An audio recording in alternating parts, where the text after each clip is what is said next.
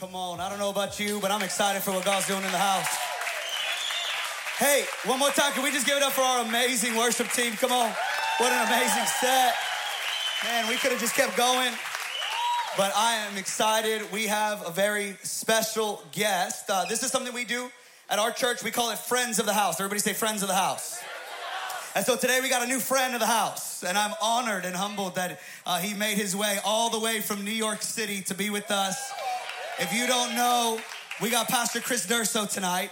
And if you don't know who Pastor Chris Durso is, he is an incredible preacher, incredible leader, but even better husband, better dad. And uh, I've been following Pastor Chris probably from afar for about 10 years now. Uh, a lot of people follow him from afar. He's got a pretty big social following and just the man. And uh, I, was able to meet him in October and just the, the way uh, he has been able to speak into my life just in these short three months. And I, honestly, in this church and uh, his heart to even come. And I remember when we were talking, we were in Palm Springs and he was saying, Hey man, uh, I know you're changing the name. Let me come right after the name change and uh, let me help you build this thing. And I was like, You sure? Like little Lathrop?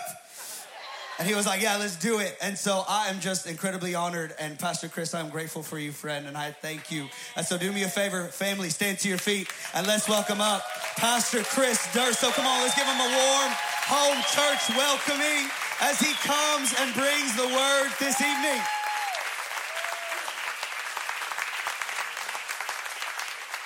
Man, that is that's more than enough for me. But come on, if you love Jesus, can we give Jesus a loud standing ovation? Come on, we're all the grateful people that you wouldn't be here without the grace of God. Man, remain standing if possible. Remain standing just for a few more seconds. Um, I'm honored to be here. Absolutely honored to be here. And to be honest with you, I've just been praying and leading in on what it is the Holy Spirit would want me to speak and what He would want me to share. And as I'm praying and as I'm even feeling out this moment, I'm just, I have this sense. I have this sense that God is going to show up tonight in a way that He's going to demand something of you that you might not have had on the table before. He might be asking you for something tonight that, that might have been a non negotiable, might not have even been a consideration. And tonight, here's my Here's my humble request that you would lean in and you would respond to what the Holy Spirit is doing. Not necessarily to the preaching. Now, if you want to shout, you shout. You want to take a lap? Take a lap. But bigger than all of that, I would ask that you would make yourselves available to hear what it is that the Holy Spirit would be speaking of you and, and challenging you. And because I just, man, I have this sense that God's about to breathe on this, on this house in a great and mighty way. And I'm not just talking about tonight. I'm just I'm talking about what he's doing through this church and what's what's about to happen next. But what's about to happen next, a lot of it is going to be dealt with tonight. Now, before I get into any of that, um, I believe in honor. And I believe that it's always appropriate to honor. And let me just break down why that is. You know, the Bible lets us know that when Jesus was in his own hometown, he couldn't perform any miracles because of the lack of faith and the lack of honor. That means somebody showed up to the home where Jesus was and didn't get what they needed because of pride.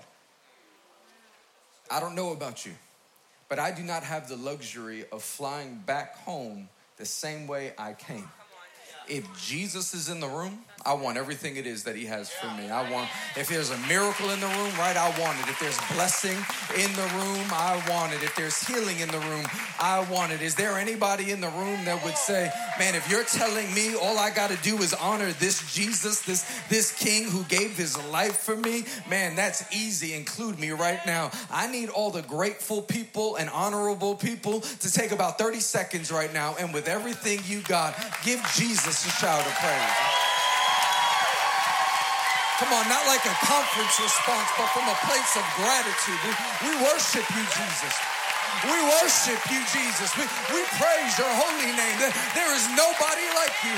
You are King and you are Lord. I, I wouldn't be here right now. I, I would have lost my mind. I, I would have lost it all. But I'm only here because your grace is sufficient. If there's anybody in the room that knows they are not healed because of skill, but because of the grace of God, turn it up just a little bit louder and give them a shout. Give them a shout. Hallelujah, God. Hallelujah, God. Hallelujah, God.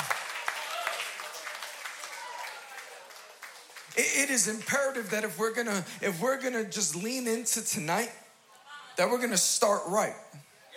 You always start with honor. Honor is what sets you up for breakthrough. And this is why I'm gonna encourage you to honor your Lord, and then I'm gonna encourage you to honor your pastors. Is anyone grateful for their pastors? Come on, can we thank God right now for Pastor Chris and Vanessa? Come on, just honor them right now. We honor you. We, we thank God for you. Thank you for your sacrifice. Thank you for your commitment. Thank you for allowing me to be here with you all. It's a complete and absolute honor. And let me just teach you something real quick. I know we're just getting to know each other, but I'm from Queens, New York, so I'll just say it as it is. For the one that gets that struggles with that part right there, you might be thinking, well, why are we celebrating? Man, it's only about Jesus. And you say things like that thinking they sound real spiritual. And you would be right, except you'd be wrong.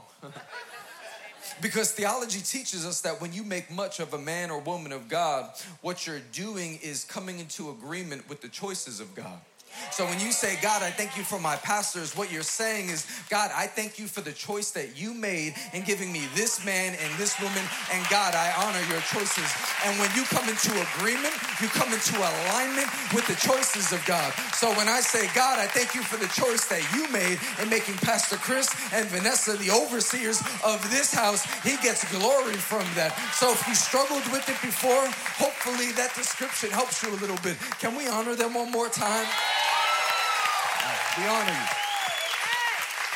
We honor you. Go on ahead and grab your seat. Grab your seat. Grab your seat. I am. Uh, I'm ecstatic to be here. If if we've not met, let me just share with you. I I get to travel the world preaching and teaching the gospel. I'm 40 years old and I've spent my entire adult life in full time ministry. And one portion of my life, I served as a youth and young adult pastor, overseeing a ministry in New York called Misfit. Then after that, I served as an executive pastor, then a senior pastor. And now in this season of my life, I serve as a teaching pastor for about five different churches around the country. And in between those, those moments, I get to teach and preach the gospel to incredible churches like this one.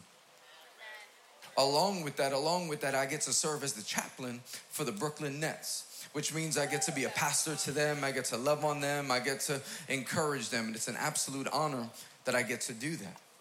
Also, here's something new that uh, just the Holy Spirit opened up for us and called us to. We started something in New York called Soho Bible Study. And, and if you know New York at all, Soho is in downtown Manhattan. It's where all our art is, where all our shopping is, a lot of great restaurants, a very exclusive area. And friends of ours reached out and said, Hey, would you use our salon for a Bible study? So we started using this second floor loft on Monday nights in Soho. And so far, we've had four gatherings. We've already seen 56 people get saved, and it's been mind blowing. It's, it's mind blowing. We, we have our next one coming up in February. 700 people have RSVP'd. We had to shut down the RSVPs for that, and it's in February 18th. The next one after that is in March, and we already have almost 300 people registered for that, and we're just blown away by what God is doing. Now, I only mention all of that to ask for a favor. You're like, we just met. You're gonna ask me for a favor? if you ever remember me beyond this moment, would you pray? Just pray a prayer of blessing over me and, and my family because I have a beautiful family. I just celebrated 18 years of marriage this past November. I am married to a beautiful Colombian, German, Brooklyn raised woman. Her name is Jairus. I have a son named Dylan who will be 17 years old in March, and a daughter named Chloe who will be 14 on Tuesday. So you you pray for us. You pray for us. Please pray for us. And, and here's my promise. Here's my commitment to you. Every time I remember you, I'll pray for you.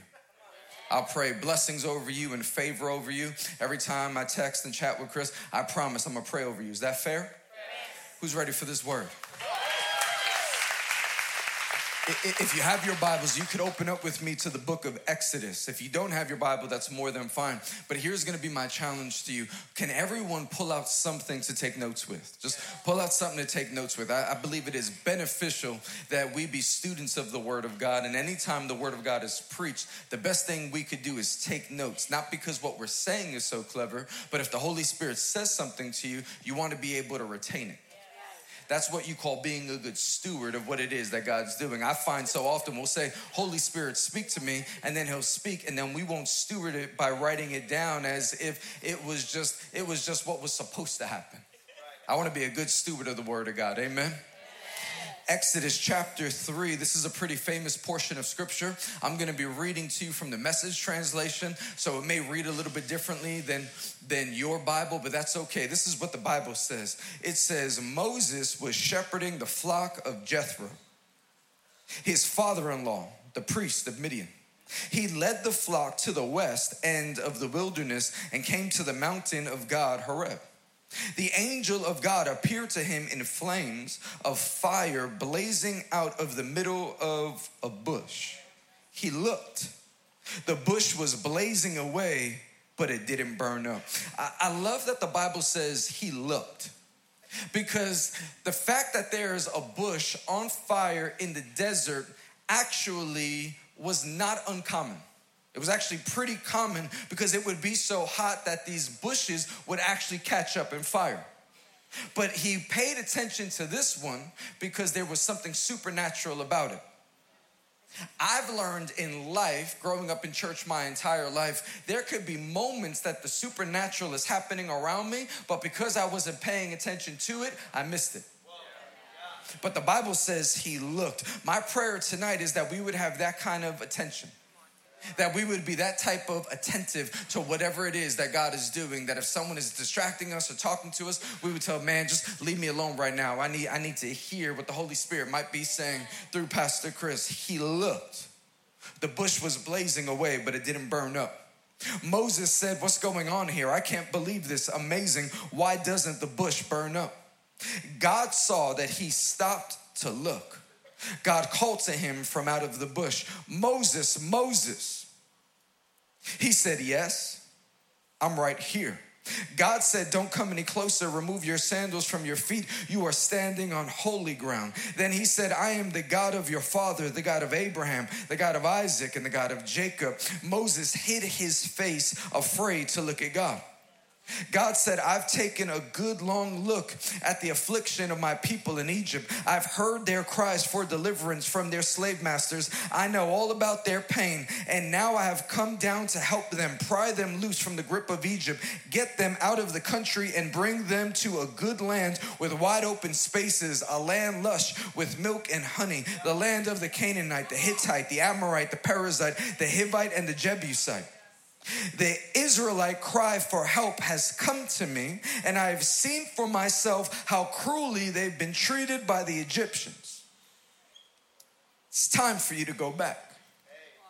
I'm sending you to Pharaoh to bring my people, the people of Israel, out of Egypt. To which Moses answers by saying, but why me?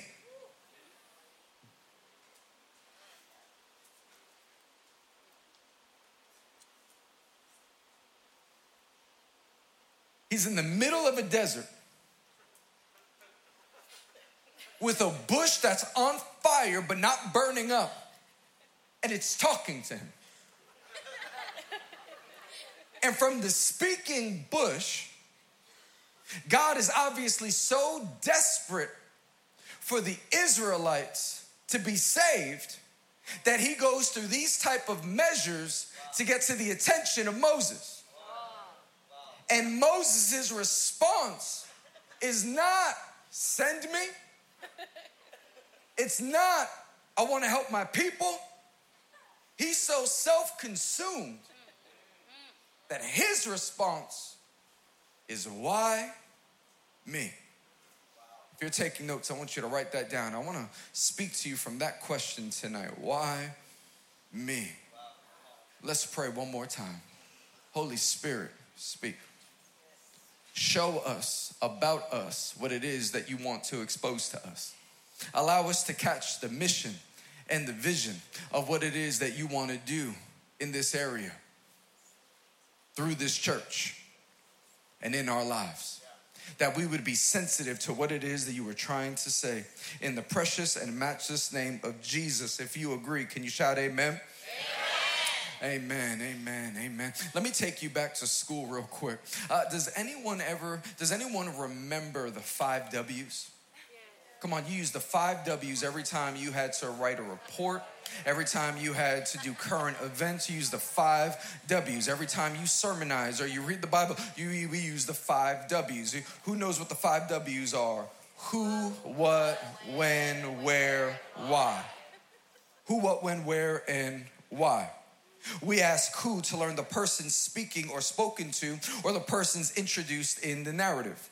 We ask what to learn the incidences of, or statements of the material we're reading. We ask when to learn the date of the actions taking place. We ask where to learn the place or locality. And then finally, we ask why. We ask why to learn the applications and uses of the lesson teachings in my opinion, why is the most interesting question out of the five. It is the most provocative question out of the five. The other four will give you details that are pretty boring, but when you ask why, you start speaking to intent. You start speaking to reasoning. Why? Why? Why? Why did you make that decision? Why did you make that purchase? Why do you go to that church? Why do you hang out with them? Why are you still dating him? Why did you end up marrying her? Why? Here's another pretty famous why question Why did you break up with me? To which we all know the most common response to that question is It's not you, it's me.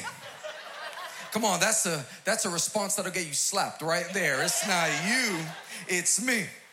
And ironically, the answer to that why question is actually the answer to our why question that the Holy Spirit is responding to you tonight. Because as you have been thinking, as you have been contemplating, as you have been trying to battle through all the thoughts, the anxiety, and decisions, why God would use you, the Holy Spirit is telling you it's not you, it's me. And you're over here saying, Why me? Why do you want to use me?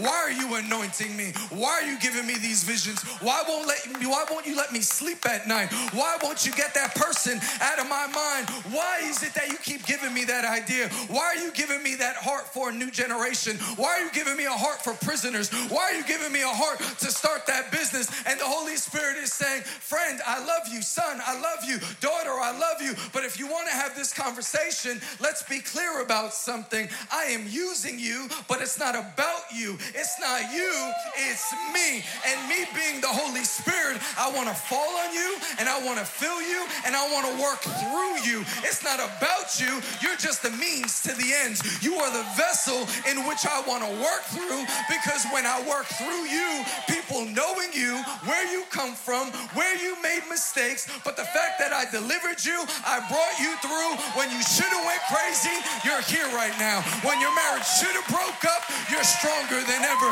When you should have died in that accident, accident when you should have lost your mind two years ago, five years ago, but you're here right now and you're able to stand and you're able to worship and you're able to give them a shout. I mean, is there anybody in the room with a testimony? Is there anybody in the room that could have a memory of a victory? What God did by the grace of God. I need all those people that have not forgotten all the ways in which God kept you, delivered you, and brought you out to take about 30 seconds, lift up your hands, open up your mouths, and with everything you've got, give them a shout. One, two, three, go.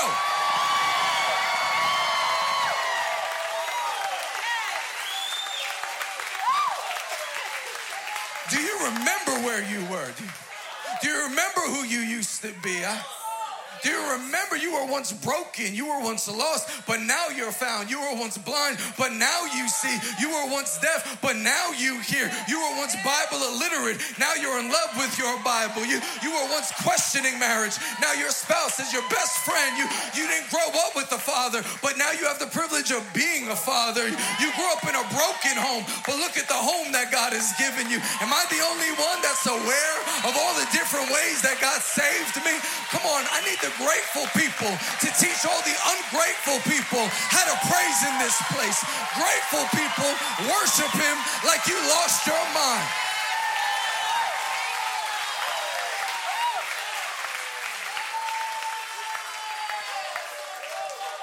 He says, if I could get you to remember where you were, what was happening, then it would make sense to you why I would want to use you. Because the fact of the matter is, it's not you, it's me.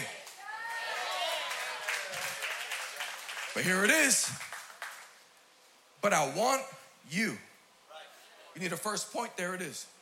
God wants you.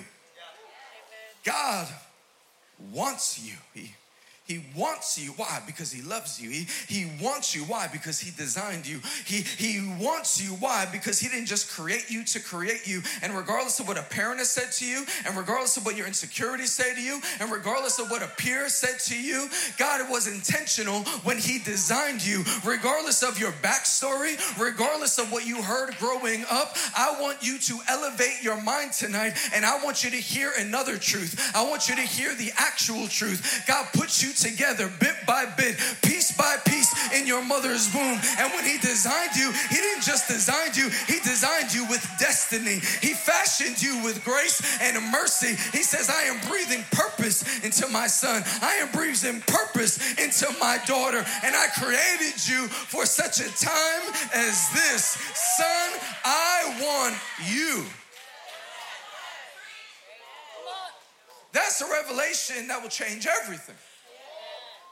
Because there are people in the room that want God but are unsure if He wants you and you struggle with this revelation of grace, you, you struggle with this understanding. Why would God love somebody like me? He says, Because I set it up that way. I, I love you. I, I love you. I, I love you for the one that's struggling, whether or not God loves them or not. This is the moment where you allow the Holy Spirit to speak to you and to, and to clear out the gutter of your heart and get all that soot and get all that garbage and get all that toxic thinking out because your insecurities are lying to you you. And this is the moment where you push your insecurities aside and you allow the word of God to wash over you. You allow a Romans 12 moment to happen, the renewing of your mind, understanding that you are loved, you are chosen, and you were created for such a time as this. God wants you. That's why he won't leave you alone. That's why he doesn't just meet you at an altar. It's why he doesn't just meet you at a church, he meets you where he meets you. Has anyone ever had a God encounter outside of church? Has anyone ever been in the supermarket or you were hanging out with friends or you were trying to sin in the club? You couldn't even sin right. You went down to twerk and you came up praying. Why? Because he wants you. He sees you and he knows where to find you. Some of you are laughing too hard. You're like, that's my story. That's my story. you know what I love so much about this story? I love that Moses is in the in the in the backside of a mountain. Which, by the way, what's a backside of a mountain, right? Like, isn't it round? Like, how do you know the backside? But the Bible says he's in the backside of a mountain. And that's where God finds him. Finds him? Now, I have issue with that phrasing because to find him would suggest that he lost him. To find him would suggest that he didn't know where he was. But yet, that's the moment that he spoke to him, which ought to be encouraging to you because the fact is, God's not looking for you, he's looking after you. He sees where you are and he will know how to get word to you if he wants to speak. This is imperative to understand because there are some of you that are dying for a word from God. Come on, church people.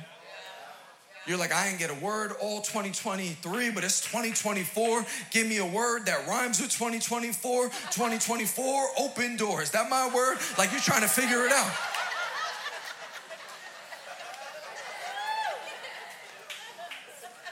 I'm looking over at my guy Al because he actually made that joke and I just stole it from him in real time. like I laugh at my own joke. Anyway, um,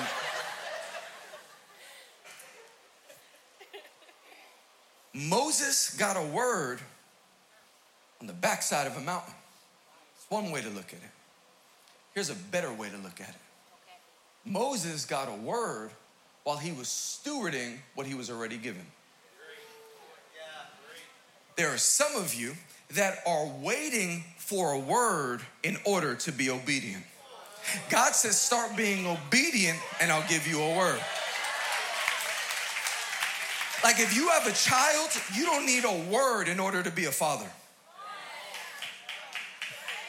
Hey, I, I, love the young fathers, by the way, that are like that that will post on social media, right? They got like a five week old and they want everyone to know that they changed a diaper. You know what I mean? that mom has been taking care of that baby, doing everything on social media, talking about, yeah, I'm babysitting. Um, when the child is yours, it's not babysitting, it's parenting. That's a whole word for somebody right there. So, some wife just smacked her husband. You hear that? Playing video games, waiting for a word. There, there, there are people, there are people. Too far? Okay, my bad. I'll back up. I just think after a certain age, we just need to cool out on the child games. I just. That was over here. Okay, my bad. I got you. My bad. She she shouted though. She calling you out.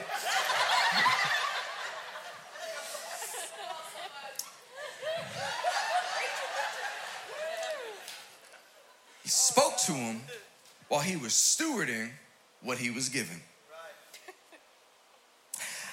I've learned that in certain churches, I hope this is okay. In churches like this one, churches that look really nice, churches that have great speakers and worship teams, the ministry piece becomes very attractional. And because the ministry is done at such a high level, like it is, and as it should, there are people in the audience that start looking at the stage trying to figure out how do I get up there? Why'd they bring in that New Yorker to preach? I could have did it.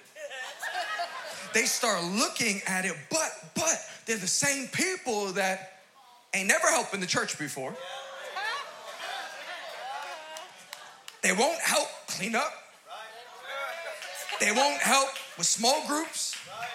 There's a need in the youth ministry or the children's ministry or whatever other ministry, and they hear that and they go, I'm not really interested in that. And then, and what's frustrating about that is that you'll make ministry about your interest as opposed to the need. Like we don't serve where we want, we serve where the need is. And, and they're the same people that will look as, as stage in hopes to get a microphone. But here's the thing that nobody says about a stage stages do not elevate, they expose. So if you get this stage and your character is not ready for it, what you are gonna do is put on Front Street all of the immaturities that you've been hiding while you've been sitting in the audience. Moses got a word while he was shepherding. I don't need to call you pastor in order for you to help the church move forward if you could just get around some sheep. I've also learned, I've also learned because we've learned how to do social media, I'm really letting my hair down. None of this is in my notes, by the way. I've really learned that in this day and age, we have people because of social media, they can prop up a camera and they could write a speech or they could steal someone else's speech and they can make it their own. I, have been jacked before. And so they can make it their own. And they start sounding real good, but they never lived it.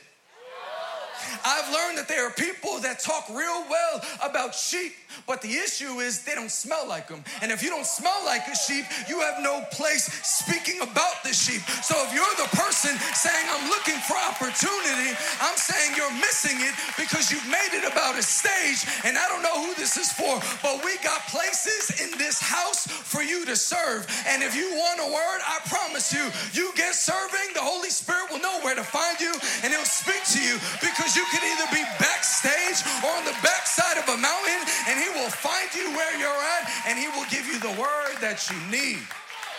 In fact, the promotion of Moses came while he was serving.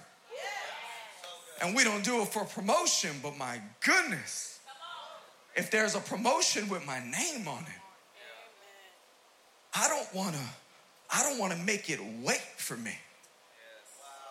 What if he said, I ain't taking care of the sheep that day? What if he would have missed that moment?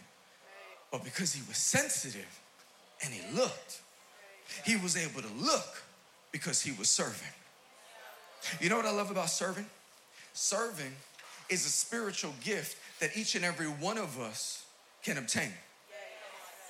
When, when Paul lists out all the different, all the different ways, says if you have the gift of prophecy, then prophesy. And if you were to read that same verse in the same line, it then says, But if you have the gift to serve, then serve. Paul puts prophecy and serving neck to neck, shoulder to shoulder. It puts it on the same playing field. And yet, if you grew up, or if you're a part of, like we are, a charismatic church, I grew up in a Pentecostal church, a charismatic church, and man, we highlight the prophet and we minimize the servant. But God talks about prophecy and serving, hospitality in the same way. I've also learned if you had a church full of prophets, that would be chaotic. right? Imagine everybody a prophet. Somebody's gonna say, Thus saith the Lord, go over here. And someone else is gonna say, No, thus saith the Lord, I didn't say that, go over there. And there's gonna be all these, all these different words. So here's the truth. Not everyone could be a prophet, but everyone could be a servant. Everyone could help with some sheep. Man, I don't even know what got into me. I'm telling you. I, I think maybe it's because it's midnight, my body clock. I'm just really letting my hair down. Letting my hair down. You're a man. What are you saying? Sorry. God wants you. And He knows where to find you. And He knows how to get your attention. He, he wants you. My encouragement is that you be positioned where where He's looking, He finds you. I never want to be where I shouldn't be. I want to be exactly where I'm supposed to be. If God called me here, I want to be here. If He didn't call me over there, I don't want to be over there. And I just get the sense tonight that there are people that you're in the room, but you're not in the right place.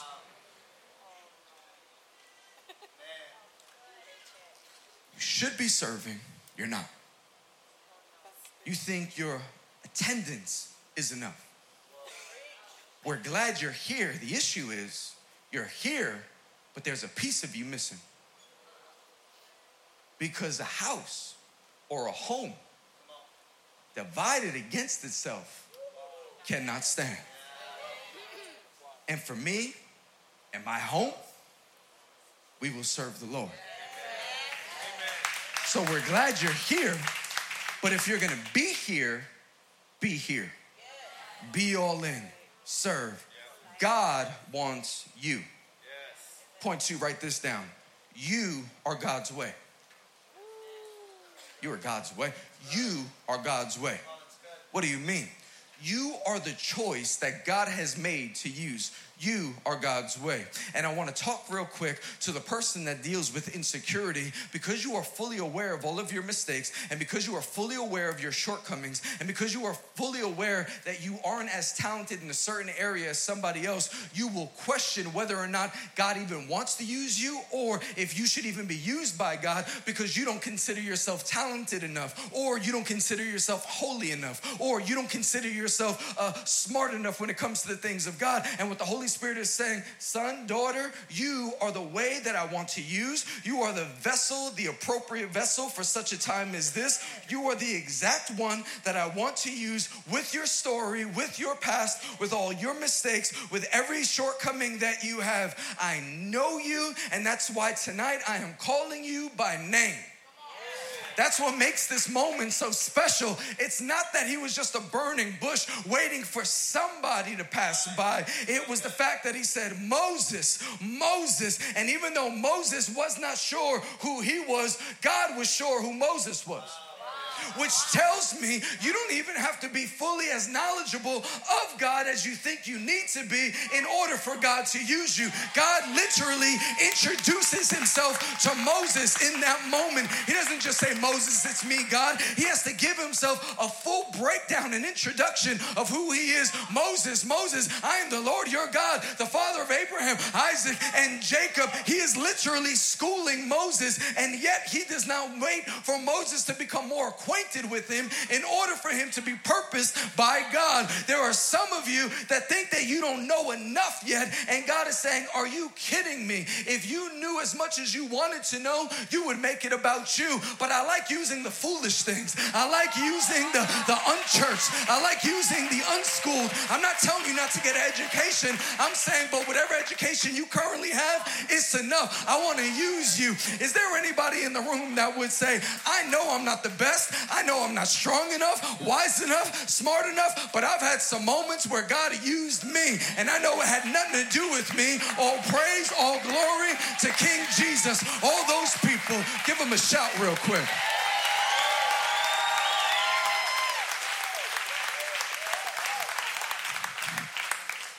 See, when you hear your name, you hear your history.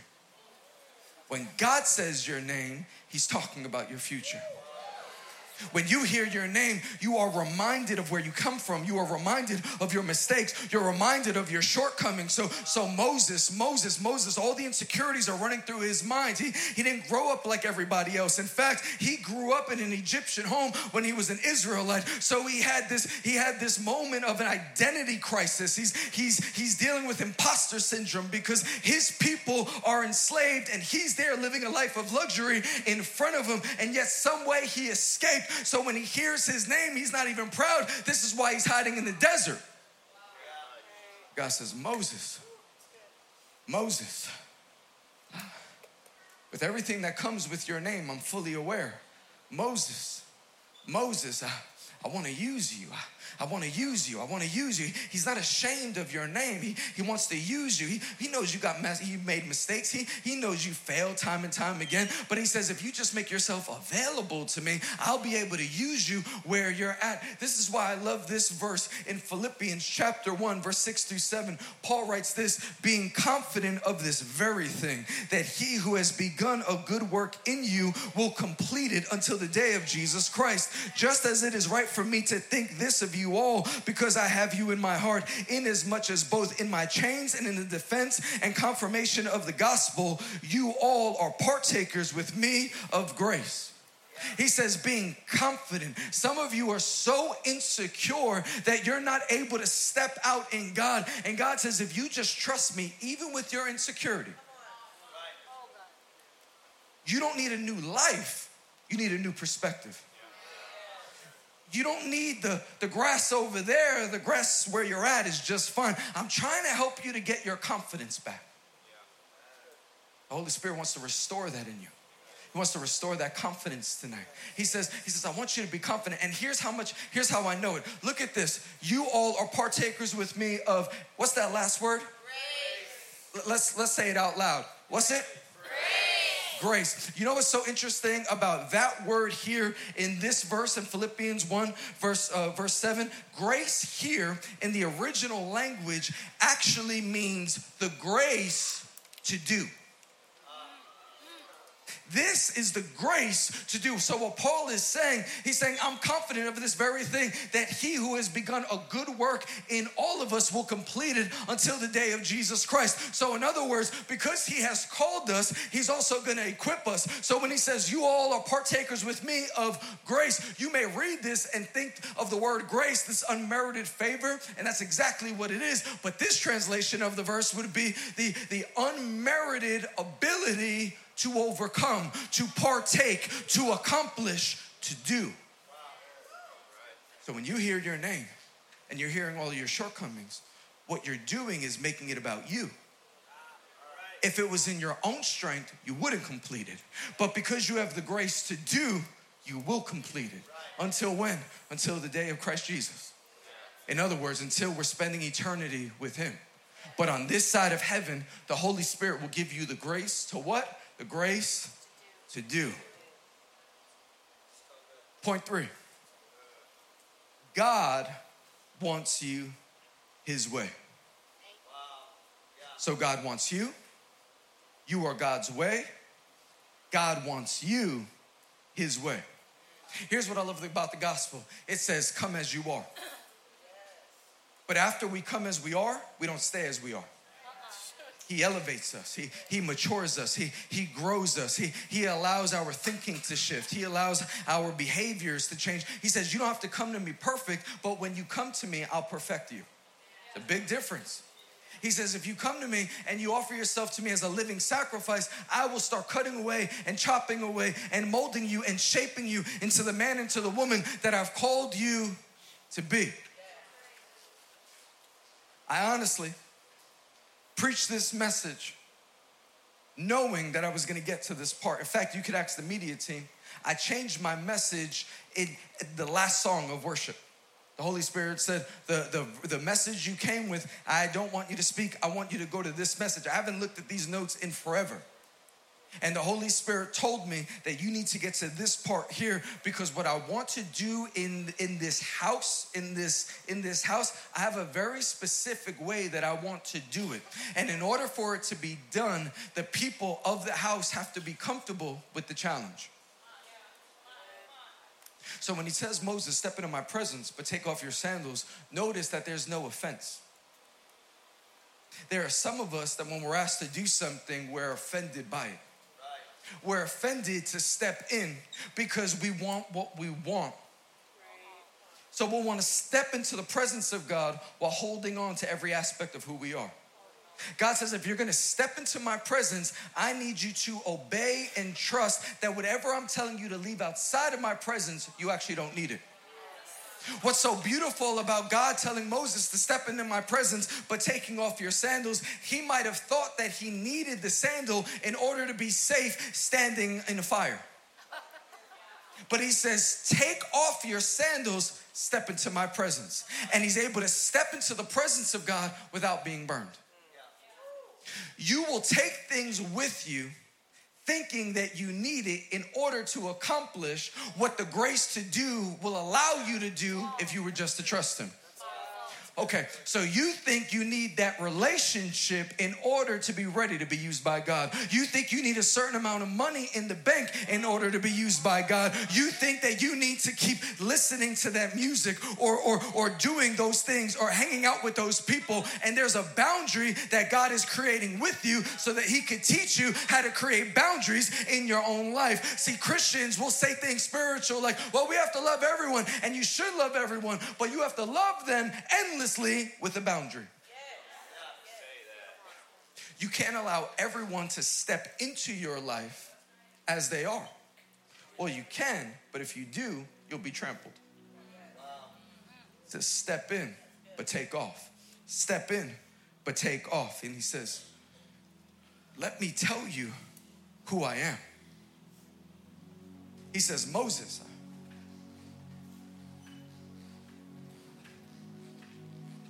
I'm the God of your father, the father of Abraham, Isaac, Jacob. Let me tell you what's going on. There are people, they're enslaved and they're in bondage. And I want you to go to them and I want you to help them. Moses is so consumed with himself, he doesn't mind taking off his sandal but he had an issue parting with his ego.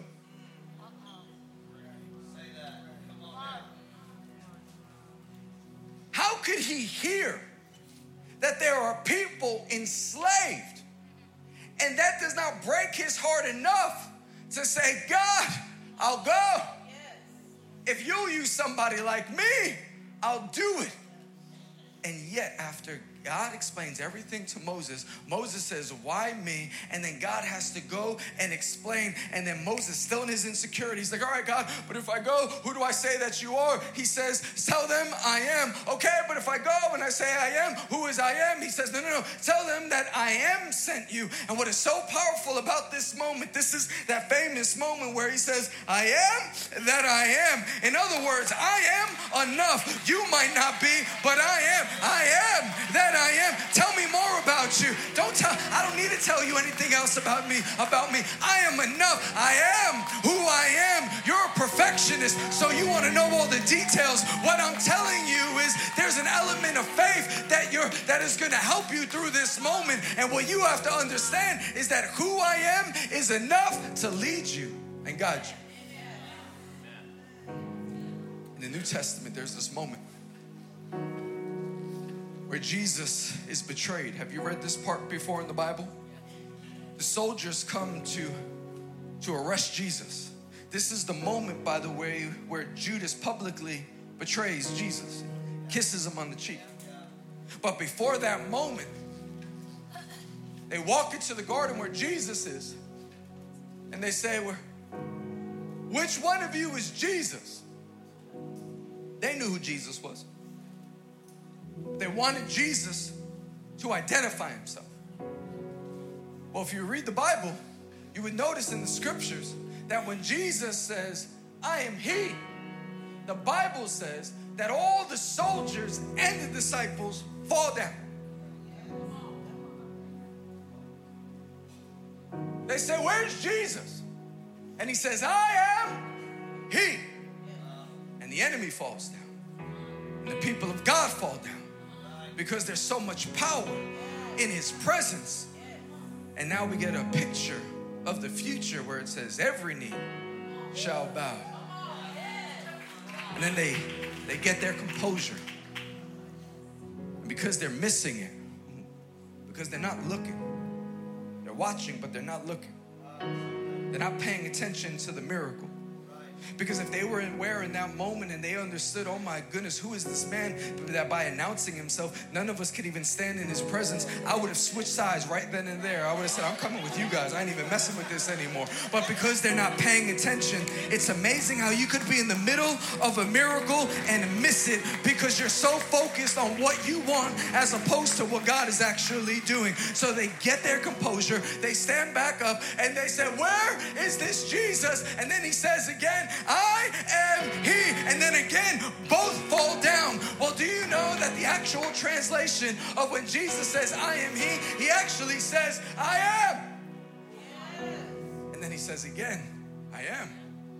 And it is the same term used when God announces himself to Moses. And do you know, not in any other part of the Bible is that term used again, but we have it in the Old Testament with Moses, and then we have it in the New Testament with the disciples. So imagine Moses is not even aware of the miracle that he's in when God says, I am that I am, the presence that is there, but he's missing it. Here it is because he's so consumed with himself.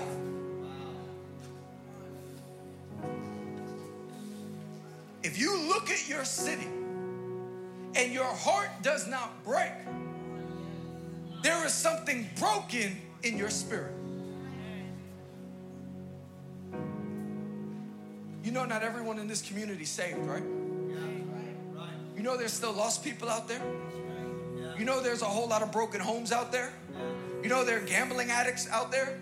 You know, there are people still pumping things into their veins just, just a few feet away, by the way. You know, there's a whole lot of people that, that think that there is no love, that there is no Savior, that God doesn't love them, and now they're living on the street, or they're joining gangs, or they're selling their body, or they're voluntarily allowing themselves to be trafficked, and it's right outside our walls. And what the Holy Spirit is saying, there's a whole lot of people enslaved out there, but I need you to get over you and get consumed consumed with me so that we can get to them.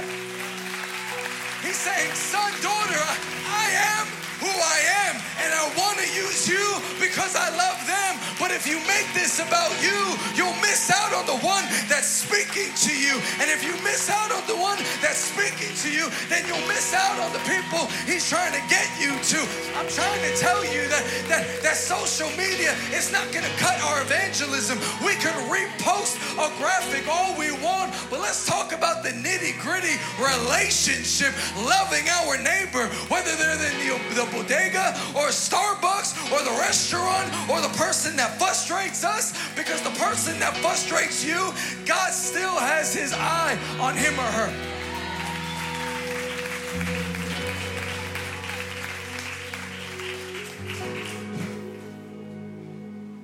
We'll make it about us. God said, This is not about you, it's about them because of me. But I want to use you because I want to get to them. But if you don't graduate in your spirituality, you'll stay stuck on you in this selfie consumed generation that makes everything about them that we have to make services comfortable in order for people to show up. We have to make church feel a certain way. And you have to understand I am the person, I love design, I love aesthetic, I love pushing the ball down the field and making sure that we're doing church in such a way that we can reach anyone and everyone. But that's it. In order to reach anyone and everyone, it takes everyone who professes to be a believer. And why there's so many believers that don't even evangelize or, share the gospel because they're embarrassed. You don't trust your ability to talk. My guy Moses had a speech impediment. And God said, Exactly. With your stuttering on, I'll use your stuttering mouth to allow stumbling people to find their way to me.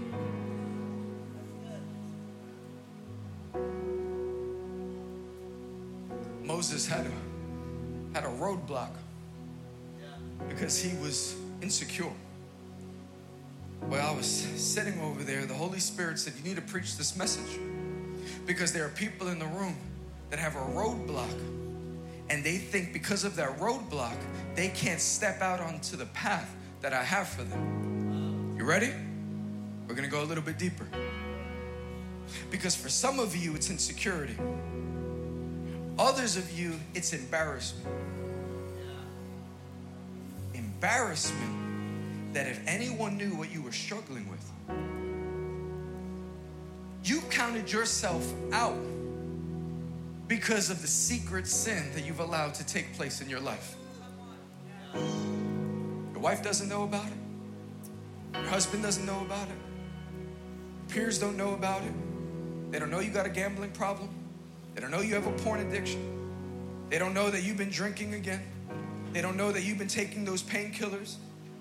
They don't know that you've been you've been hanging out at spaces. You say you're at work, but you're really somewhere. They, they don't know. But the Holy Spirit knows.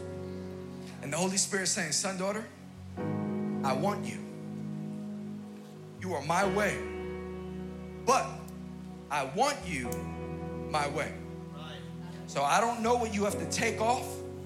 But whatever it is that you have to take off, it's worth it to get into His presence. Because in actuality, you're not losing anything, but you're gaining everything. There's this verse.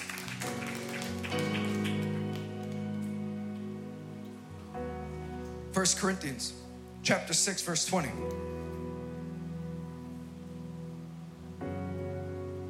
It says for God bought you with a high price. For God bought you with a high price. So you must honor God with your body.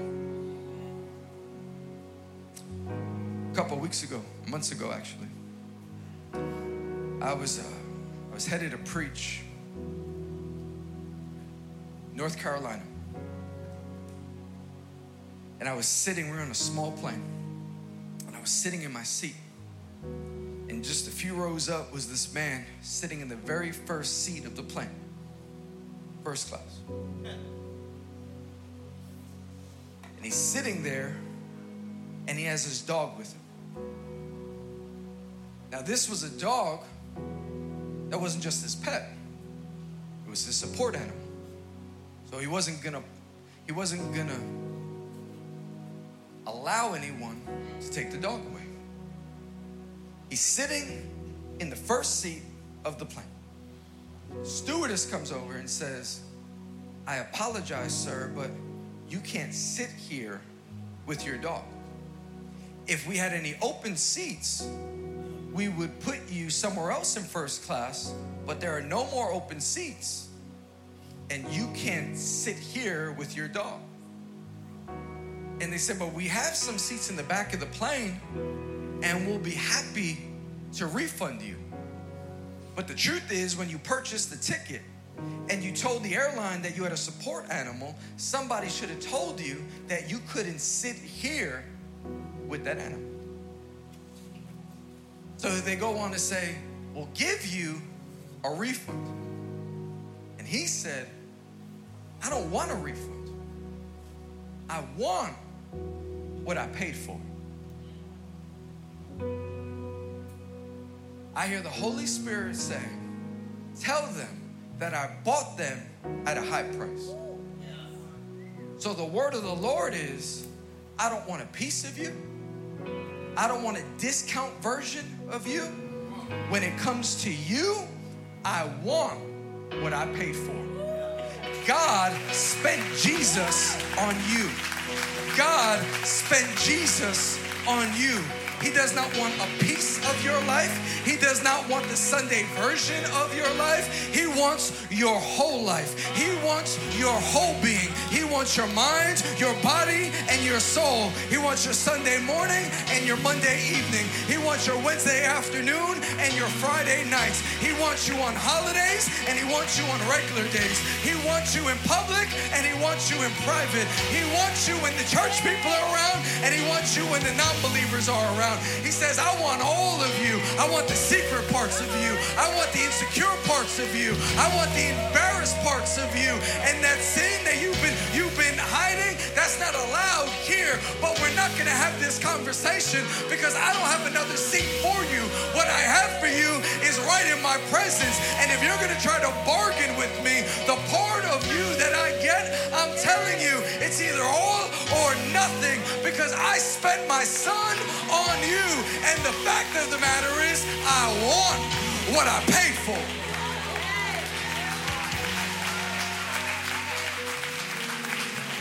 You've been struggling with insecurity. You've been struggling with doubt. You've been struggling with sin. You've been struggling with shame. I don't know who you are, but I got this sense that there's a good amount of people in the room that this word is hitting on. And if that's you, stand to your feet. We're not going to play any games. Stand to your feet. Great. No, no clapping. Thank you, though. No clapping. You're standing. Get to this altar.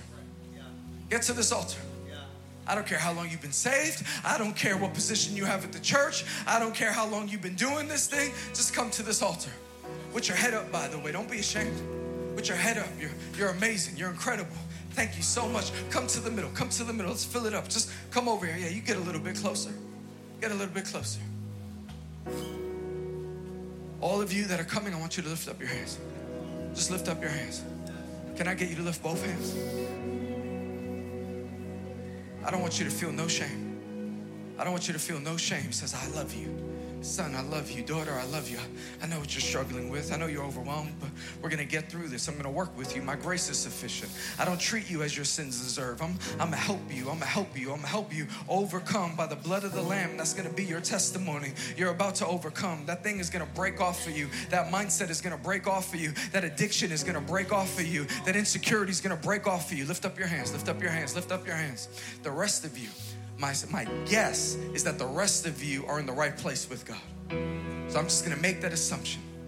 If you're good with God, stand to your feet as well and stretch out your hands towards this altar. And then worship team, here's what I want you to do. You were you were singing a song.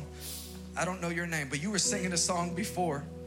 Can you just sing that over us? But as you're singing that chorus over us, I don't want you guys to sing it in unison. I just want you to begin to worship. We're gonna we're gonna fill this room with faith. Is that okay? I mean, this is this is straight up ministry time right here. So just sing that over us. And I just want you to, if you speak in other tongues, speak in other tongues. But I just want you to fill this atmosphere with worship. And I need any pastors or leaders. I need you to come around. We're gonna start praying with people, and this is gonna be a moment. This isn't just gonna be a moment that we get in and get out. We're about to do some work right here. There's there's some buyback right here. God's going, I'm getting all of you, and it's gonna get a little bit messy, and you're gonna feel a little bit overwhelmed, and you might even cry. That's okay. Give me all of it because I want to work with it. So as you lead us, as you sing over us, and you fill this room with faith, we're just gonna start praying with people in this place.